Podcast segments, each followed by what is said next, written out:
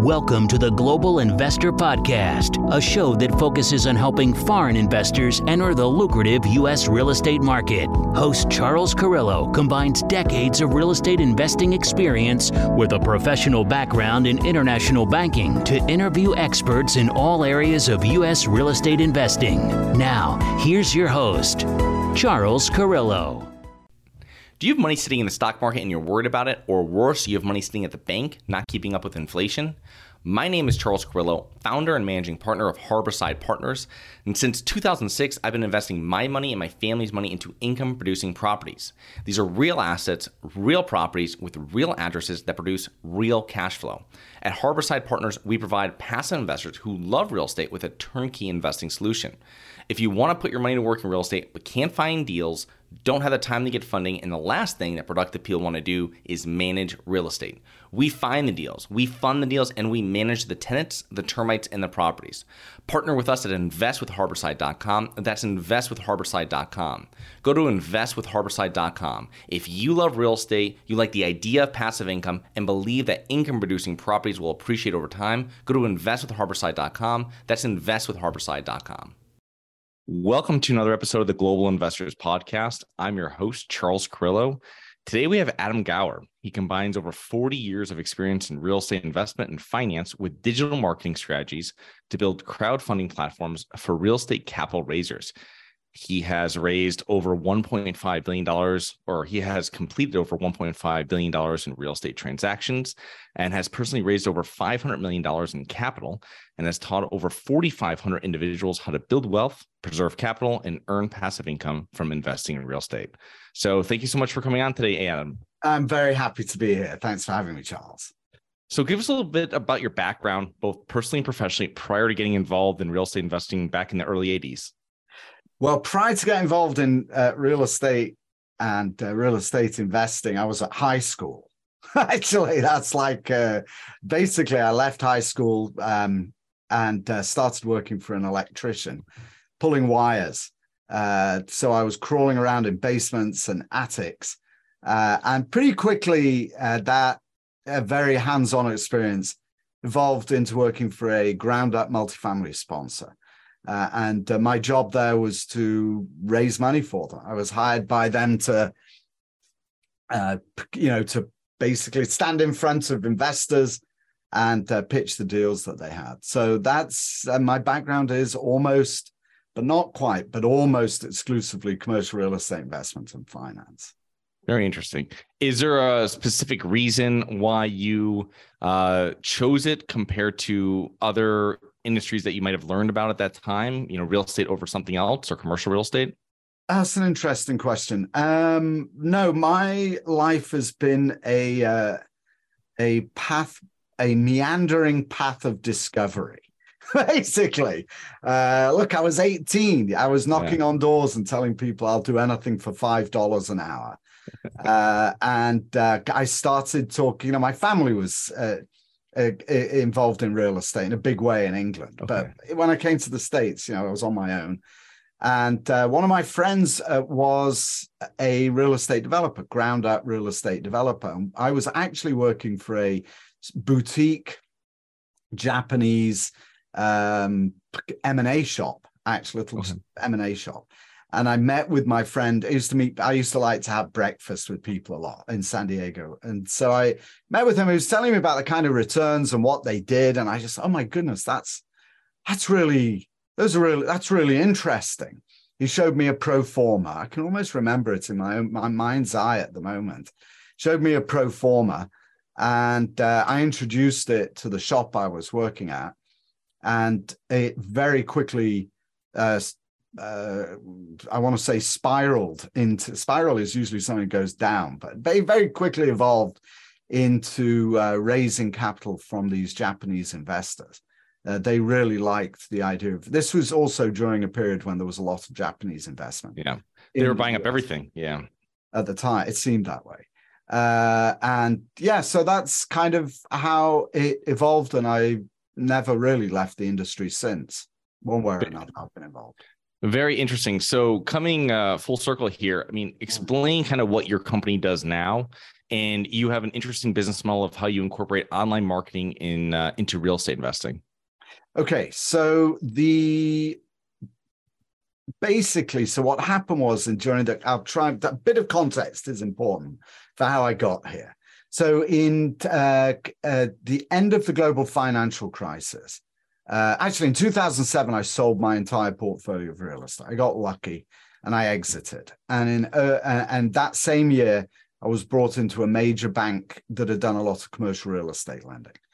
And uh, most of the loans were defaulted, so I had to help them clean the balance sheet. And then I ended up going over to Colony, who'd done deals with the FDIC. And eventually the global financial crisis kind of mellowed out and the economy started to pick up again. And when that happened, all this uh, distress stuff that I'd been working on and done actually so well in uh, went away. And I started doing seed and angel investing in startups. So I was suddenly surrounded by all these kids really kids like 18 to 20 years old to 18 21 years old who were starting tech companies and looking for seed investors and they were talking a different language and the language they were talking a language that i didn't know it was the language of digital marketing and uh, and i mean things like google analytics or seo or i mean really nothing i knew nothing at all about this industry but it was fascinating to hear them talk about that. And then in 2012, the Jobs Act passed. And suddenly you have this opportunity. I said, I looked I thought, my goodness, all this marketing that you can do online now has never been permitted mm. before for sponsors, for guys like me who've raised, you know, hundreds of millions in our life. We've always done it face to face, in person. Now we can do it online. So I started to investigate or I started to experiment and build systems for my own, for myself to see how they worked. And they started working extremely well. People would contact me who I had no prior relationship with, and they knew all about me. It was crazy, right? They they they were already inclined to working with me. And so that's now probably, I don't know, over. I was talking to my wife about this the other. It's probably eight years, solid eight years ago, maybe more even. And so over that time, what Gower Crowd has evolved into being the really one of the only, if not the only, but certainly the foremost uh, platform for assisting sponsors to raise capital online. And what we do essentially is we build best of class crowdfunding platforms that are tailored to the sponsor, specifically to a sponsor. Mm-hmm. These are not cookie cutter, uh, you know, they're not cookie cutter websites. Uh, you can't expect to be successful raising capital for real estate if you just put out a cookie cutter website. So we build, uh, I think the English English English term is bespoke websites that have functionality, lead generation, hooked up to social media lead generation, tracking capabilities, automated email systems, everything built into one platform so that you can raise more capital m- more quickly from more investors without actually having to spend time pitching your investors. That was a mm-hmm. long answer to your question. I forgot what your question was, but I hope it answered it. No, it's perfect. It, uh, it tells us about your your foray into getting into mending both of them together, the real estate investing, the digital marketing, which obviously prior to 2012 with the Jobs Act wasn't really a thing. It was really back in doing, let's say, country club deals, right? Like you said, face to face. Right. Um, so going forward now, I mean, there's a number of different crowdfunding sites out there now, and obviously you're talking about building websites that are uh, sponsor specific and they are unique to that one sponsor. But um, I think when people look and they hear crowdfunding, they're talking about a platform where there's a lot of deals on there, where there's a lot of sponsors on there. Um, and I think, and I have people reach out to me and they're asking about those. Um, they want to get involved in real estate investing, passive, and they look on these and they don't really know exactly what level uh, of information they're getting. And um, I mean, when you look at these these other websites that are out there that are putting deals out there, um, is it is it the job really just to put out these deals and have them already like a fully de- a fully vetted deal, a fully vetted sponsor, or are they really just list supposed to be just listing deals and every investor, you know, caveat emptor goes in there and buyer beware finds out what they're supposed to do and does it because you have a lot of new investors on these. Uh, right. So it's a good question. I'm just tapping out some notes here. Um, okay. So that's actually quite a big question.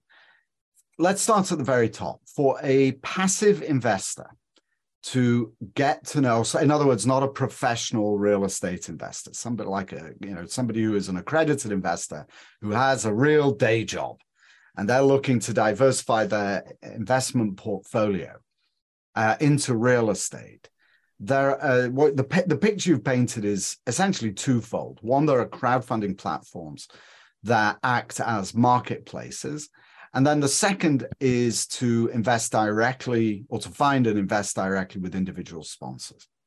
So let's start with the platforms themselves. Some of them are exceptionally successful. The really big ones are, of course, CrowdStreet, who have I, I mean the latest number they've raised about four billion in equity since they started so they're really huge uh, but crowdstreet realty mogul equity multiple real crowd they're the they're the kind of the uh, the early adopters uh, of in the industry and they're the ones that have really survived and thrived over the you know last 10 years or however long they've been actually it's not 10 years about eight years uh, that they've been active and what they do is they provide marketplaces.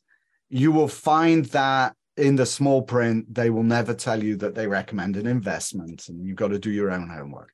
And that's really a bottom line. You really do have to do your own homework if you're a passive investor. You got to get comfortable with a with a shop, with a sponsor, and uh, do you know you got to and and ask your own advisors. So you've really got to do that.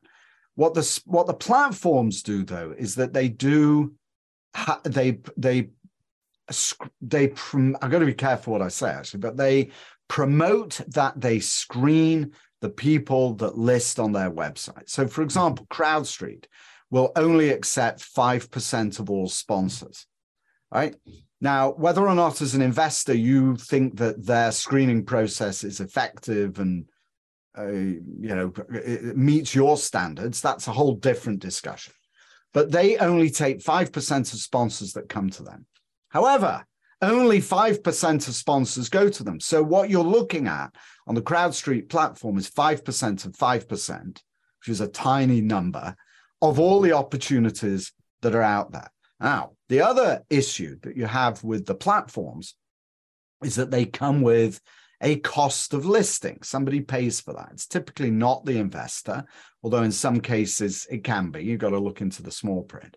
But there is a cost to listing on the platforms, and it can on these marketplace websites, and it can be relatively high. So, what you'll find is that a lot of sponsors will pass on listing on the marketplaces because they don't want to pay the fees, number one, or they will list on the platform if they can, and then they will promote their own deals off platform separately. Or what we see, and a lot of our clients do this, is that they will under they will discover crowdfunding because they went to one of the platforms, listed, had success and uh, success, and then decided, why do we need to pay these fees? Yeah. Let's do it ourselves. Okay, so those uh, so for an investor, you find these are marketplaces, or you can go directly to sponsors. But what you have to look for in both cases mm. is you got to establish essentially you got to establish a relationship. You don't have to actually talk to anybody, but you have to establish a relationship with the sponsor directly, meaning you want to check out their website. You want to look at what kind of educational materials they have, what kind of videos they have. Are they open? Are they communicating extensively? Do they send newsletters, right? What to what extent do they do they communicate what they're doing to their investors so investors can really understand the or, or, or form their own view of who they are. And that applies equally to sponsors that don't list on platforms as it does to those who do. Oh, that's a great answer. Um, you've been around real estate and commercial real estate for many decades, and you've looked at a lot of deals. Um, let's just say high level. I mean, what are the metrics um, that you're looking at that you should you would suggest people to pay the most attention to when you're reviewing a deal initially? Let's say. Uh, so there are a few things when you. What I like to do is uh, when you look at the first thing you got to do is look at the offering documents. Right. So at least that's it's a kind of a starting point for credibility. You've got all the deal memos, and those are designed specifically to entice you to invest. But the small print is in the deal is in the offering documents, the PPM, whatever subscription documents, whatever you know the 80 to 100 page documents that probably nobody ever reads uh, thoroughly. That's the first place that I go. And the things that I look for uh, and you can actually do this uh, really fast. You don't have to, it doesn't, you don't have to read 100 pages. Run searches on those documents for some keywords. One of the keywords is fees. So I want to see what kind of fees are being paid. That's number, that's the first thing, not necessarily in order priority. Uh, the second thing is I want to see what the co-invest is. How much is the sponsor putting into the deal? And how much do the fees that they charge offset that investment? Because what you're looking for is an alignment of interest. You want to be sure that a sponsor has skin in the game and that it's real skin, right? It's not carried interest that's been carried over from another deal or that, you know they're putting in a million dollars of their own money but their acquisition fees are 2 million, right? It's basically there's there's nothing there. Um, the other things to look at that are very important uh, are experience and track record. And when I say that, particularly, I'm talking about multi cycle track record. How long have they been uh, doing this and what kind of cycles they've been have they been, have they gone through so for example forgive me for saying this I, re, I i don't know too much about you and what you've been doing so just sorry for but forgive me anyway but you asked me a question i'll tell you anybody that tells you that uh, today and I'm going to date stamp your podcast, uh, 23rd, whatever we are, beginning of April 2023, who tells you that they've been in real estate for 10 years, hasn't got experience. Yeah. Basically, yeah. that's like going to Vegas and just being told, oh, yeah, you're going to win on red every mm. time. Just keep on going. And then one day, it doesn't work that way, and you can lose everything. So, going, having experience, of having gone through cycles, understanding the impact of cycles, being conservative with debt, uh, because debt is really the killer. It, it, real hmm. estate doesn't kill deals, debt does. Right? It's not the real estate; it's the it's the capital stack uh, and the amounts of leverage. So I always look at look. I am also uh, Charles. I'm a super conservative investor to the point of um, you know almost point of paralysis to be honest with you uh, and that's because I have a very strong aversion to losing money. And so I look, personally, I look for downside protection first and foremost. Am I going to, is my money going to be safe with this uh, sponsor? And then I look at returns. Uh, and, uh, you know, and I also look long term. I like long term. I don't want to be flipping and chop you know mm. i like to, i like seeing sponsors that have a long-term perspective because ultimately that's how you ride out downturns is by underwriting to assumptions that you're going to be that you want to hold an asset for a long time. If you don't do that during a downturn like we are headed into in now and headed into more deeply in the latter part of this year you'll lose deals. People all equity will be wiped out. So i'd rather take low returns with higher security in terms of confidence I'm going to get my money back. Um, I'm sure there's a lot more that I could yeah. say about sponsors, but that covers kind of the main things. Yeah. So it's really, I guess you would prepare for that by having uh, lower leverage on deals that you're getting involved with. I mean, that's really just makes it safe, safer, correct? Well, an effective uh, look, a, a sponsor who is really, who is truly conservative at underwriting two downturns or uh, underwriting to hold for the long term, irrespective of what the market does, is going to be looking at alternatives if the market does falter. So they will underwrite, they will look at, well, what happens? So, for example, you might look at how deep did the market that we're in fall during the global financial crisis, assume that's what will happen in terms of values and rents and occupancies during the next cycle, and then underwrite debt and all of your numbers to survive a similar downturn. Now, what that does is it substantially reduces the potential for upside, but it does, it also secures the downside. And that's what I look for. I would rather, I just said, I would rather have lower returns and be confident, sleep at night that my nest egg is going to be safe, you know, for the, for, for decades than try and make a quick buck. Yeah. Yeah. And that mentality is kind of opposite of what a lot of people in the market are now or what they were for the last couple of years, few years. Yes, exactly. Um, so you mentioned one thing about communication prior to someone investing into a deal. Um, what have you found with some of your successful clients, uh, the proper amount of communication after a deal has closed? Because I always find this with our deals is that um, you know you have some investors will never respond to you. Doesn't matter what I send them, they'll never respond. Um, and then you have other ones that are want more information and they're a little bit more, let's say, hands-on as a passive investor. So uh, we did a, a, a, survey, actually a multi-sponsor investor sentiment survey at the end of last year. So just three months ago, it's still valid. And we asked this question: How often do you want to hear from sponsors? And the number one answer was at least once a month. We want to hear from you at least once a month. And so what you want to be doing, this is what we we do for our clients, and this is what we teach uh, the people that uh, that come into our network that hire us to show us how to build and etc. Uh, how to build their systems and to raise more money rather than doing it for them.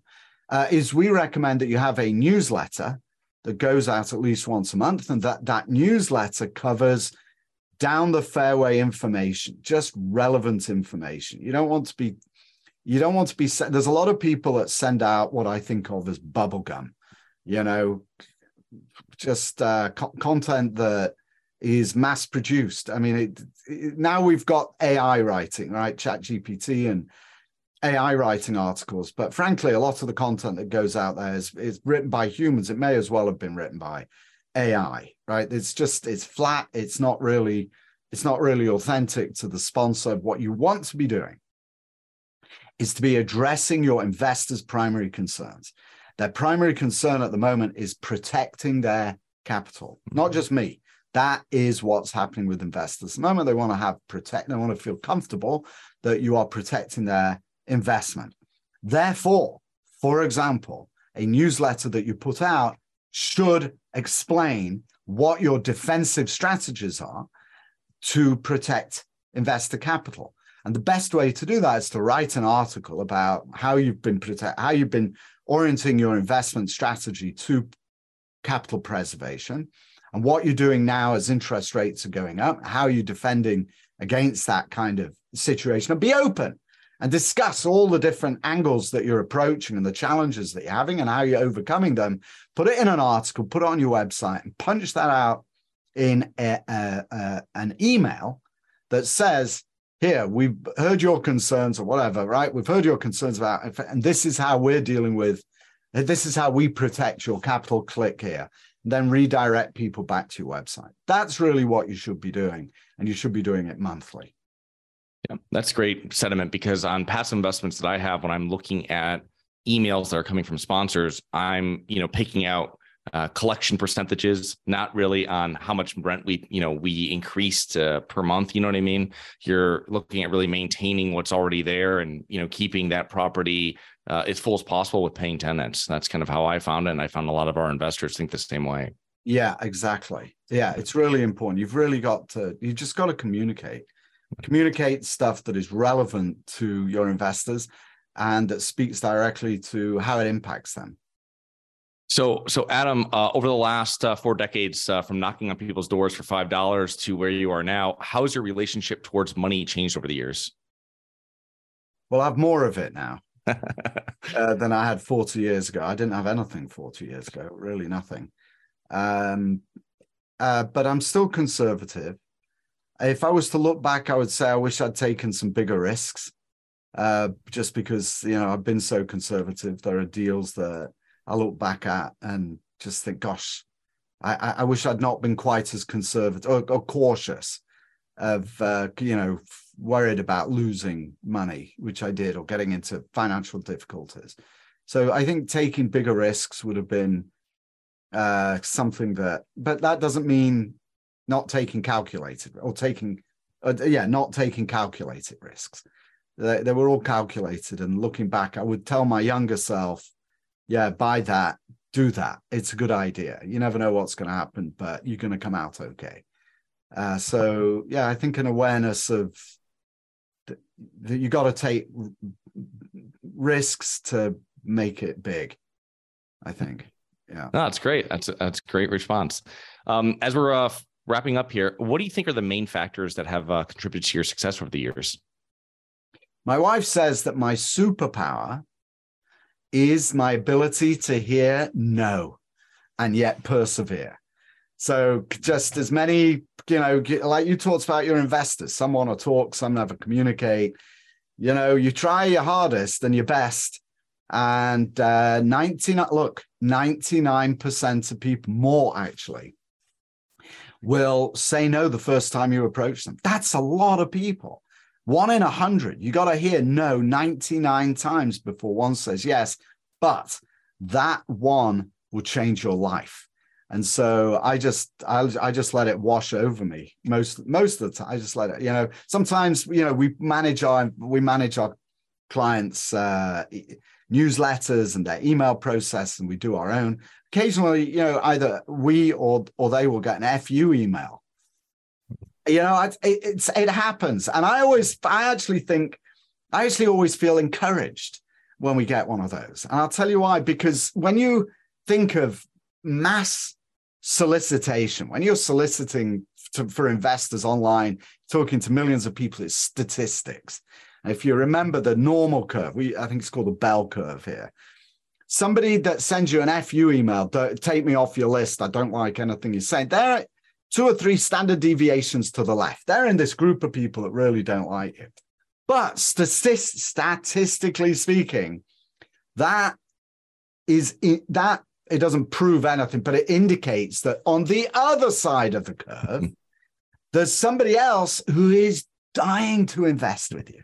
They're reading everything, they're watching all your videos, they love what you do, and they're just ready and waiting for you to say, invest now. So I that's again, I keep forgetting your questions, but uh no, it's great. Got your question. no, it's fantastic. It was a great response. Uh, so, Adam, uh, how can our listeners learn more about you and your business? Thank you for asking. So, the really the best thing to do is to go to gowercrowd.com slash G O W E R crowd.com, gowercrowd.com, and sign up for our newsletter. It's a, it's a weekly newsletter, it's free.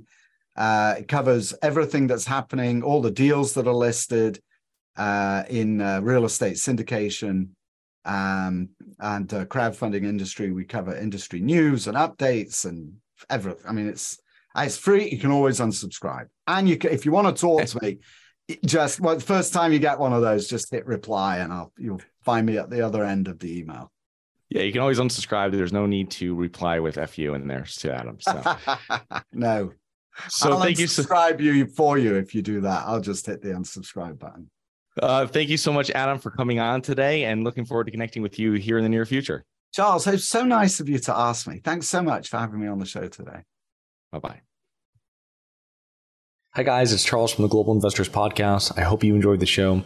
If you're interested in getting involved with real estate, but you don't know where to begin, set up a free 30 minute strategy call with me at schedulecharles.com. That's schedulecharles.com. Thank you. Thank you for listening to the Global Investor Podcast. If you like the show, be sure to subscribe on iTunes or Google Play to get new weekly episodes. For more resources and to receive our newsletter, please visit globalinvestorpodcast.com. And don't forget to join us next week for another episode.